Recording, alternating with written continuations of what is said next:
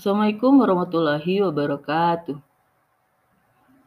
Mari kita lanjutkan pembahasan tentang tokoh utama dalam Al-Quran memasuki golongan yang ketiga, yaitu golongan yang fasik.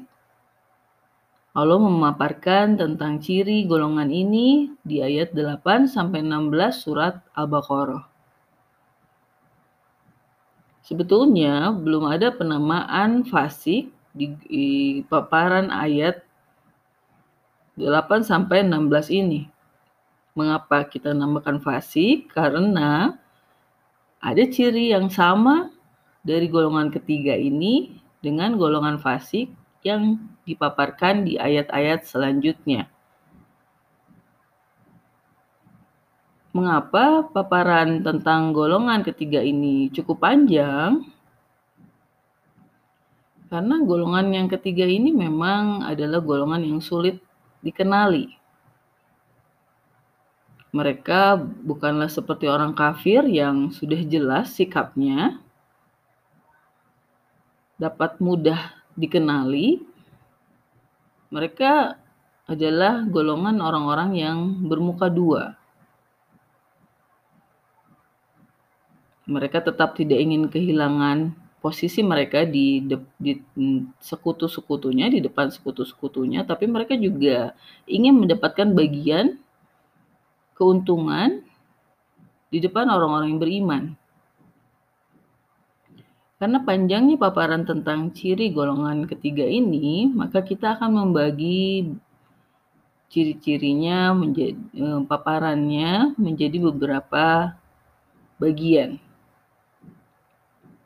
Pada bagian ini kita akan membahas ayat delapan sampai sepuluh surat Al-Baqarah.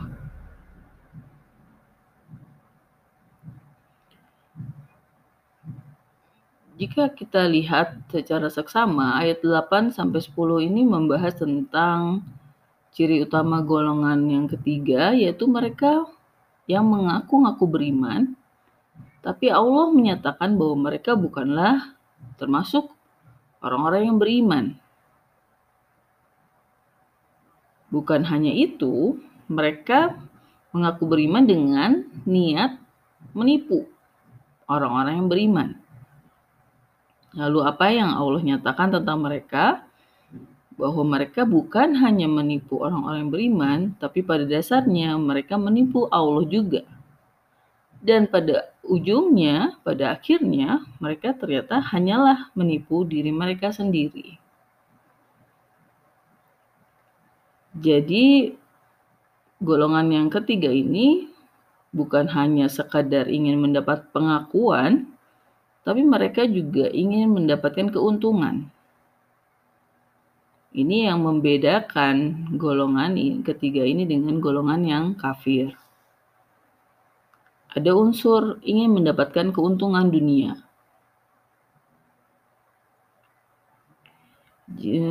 Kita lihat pada ayat delapan sampai sepuluh ini tidak terdapat tanda waqaf lam alif, berarti setiap ayat independen, walaupun masih saling berkaitan tentunya karena membahas hal yang sama. Mari kita bacakan ayat delapan sampai sepuluh surat Al-Baqarah. وَمِنَ النَّاسِ مَنْ يَقُولُ آمَنَّا بِاللَّهِ وَبِالْيَوْمِ الْآخِرِ وَمَا هُمْ بِمُؤْمِنِينَ يُخَادِعُونَ اللَّهَ وَالَّذِينَ آمَنُوا وَمَا يَخْدَعُونَ إِلَّا أَنْفُسَهُمْ وَمَا يَشْعُرُونَ في قلوبهم مرض فزادهم الله مرضا ولهم عذاب أليم بما كانوا يكذبون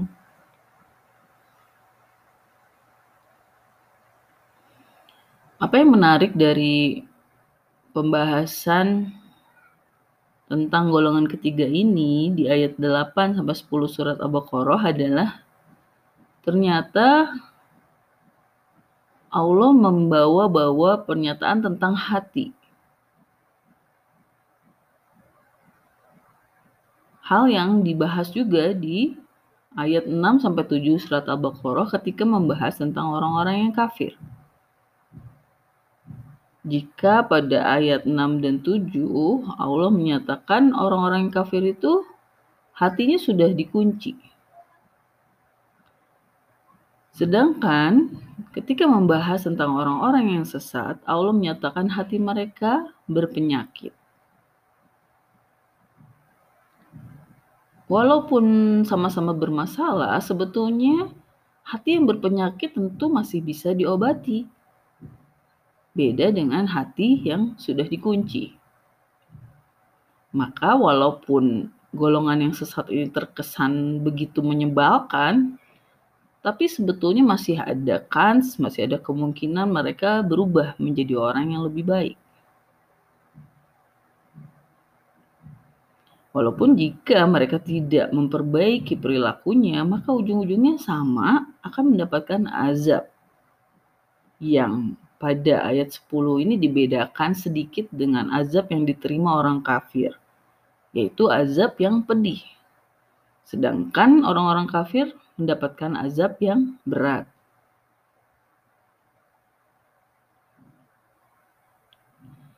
Banyak hal yang menarik selain soal pembahasan tentang hati itu, misalnya tentang bahwa orang-orang golongan ketiga ini adalah orang-orang yang tidak sadar diri. Mereka hanyalah menipu diri mereka sendiri, tapi mereka tidak sadar. Mengapa ini menjadi menarik? Karena kesadaran diri ini adalah suatu hal yang sangat dibutuhkan bagi manusia-manusia yang ingin menjadi orang yang lebih baik. Kita tahu di zaman sekarang, konsep tentang kesadaran diri menjadi sesuatu hal yang hmm, tren karena banyak orang-orang yang tidak sadar diri. Atau bisa dikatakan halu, penuh halusinasi. Jadi ya bisa dikatakan golongan ketiga ini memang golongan manusia-manusia yang modern yang seringkali tidak sadar diri. Mereka berniat melakukan sesuatu, tapi yang dilakukannya malah tidak sesuai dengan yang mereka sendiri niatkan.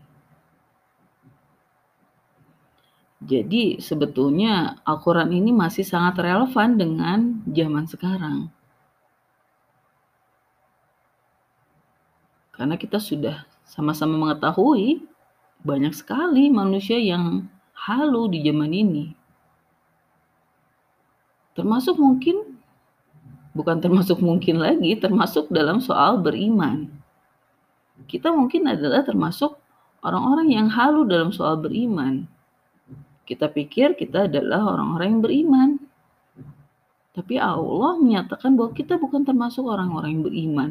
Walaupun, walaupun mungkin kita tidak berniat untuk menipu orang-orang yang beriman. Tapi mungkin kita berniat menipu Allah. Maksudnya adalah kadang-kadang kita berharap kondisi keimanan kita atau kualitas keimanan kita adalah kualitas keimanan yang cukup untuk bisa diterima oleh Allah. Seakan-akan Allah merasa, kita merasa Allah akan menerima keimanan kita tanpa kita sendiri mencari tahu apa sih sebetulnya standar keimanan yang Allah inginkan. Berarti kita sama saja dengan golongan yang sesat ini, karena kita juga halu tentang keimanan kita. Maka kita semestinya mencoba mengevaluasi diri, apakah kita termasuk orang-orang yang berusaha menipu Allah dalam konteks kita tidak peduli dengan standar Allah, tapi tetap ingin dianggap sebagai orang-orang yang beriman.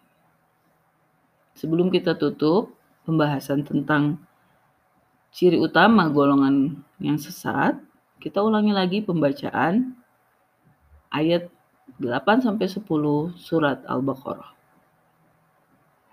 A'udzu billahi minasy syaithanir rajim. Wa minan nasi may yaqulu amanna billahi wa bil yaumil akhiri wa ma hum bimu'minin. Yukhadi'una Allah walladzina amanu wa ma yakhda'una illa anfusahum wa ma yash'urun. Fi qulubihim maradun fazadahumullahu maradan walahum azabun alimun bima kanu yakdzibun. Kita cukupkan sekian dulu. Insyaallah kita lanjutkan lagi besok lagi. Assalamualaikum warahmatullahi wabarakatuh.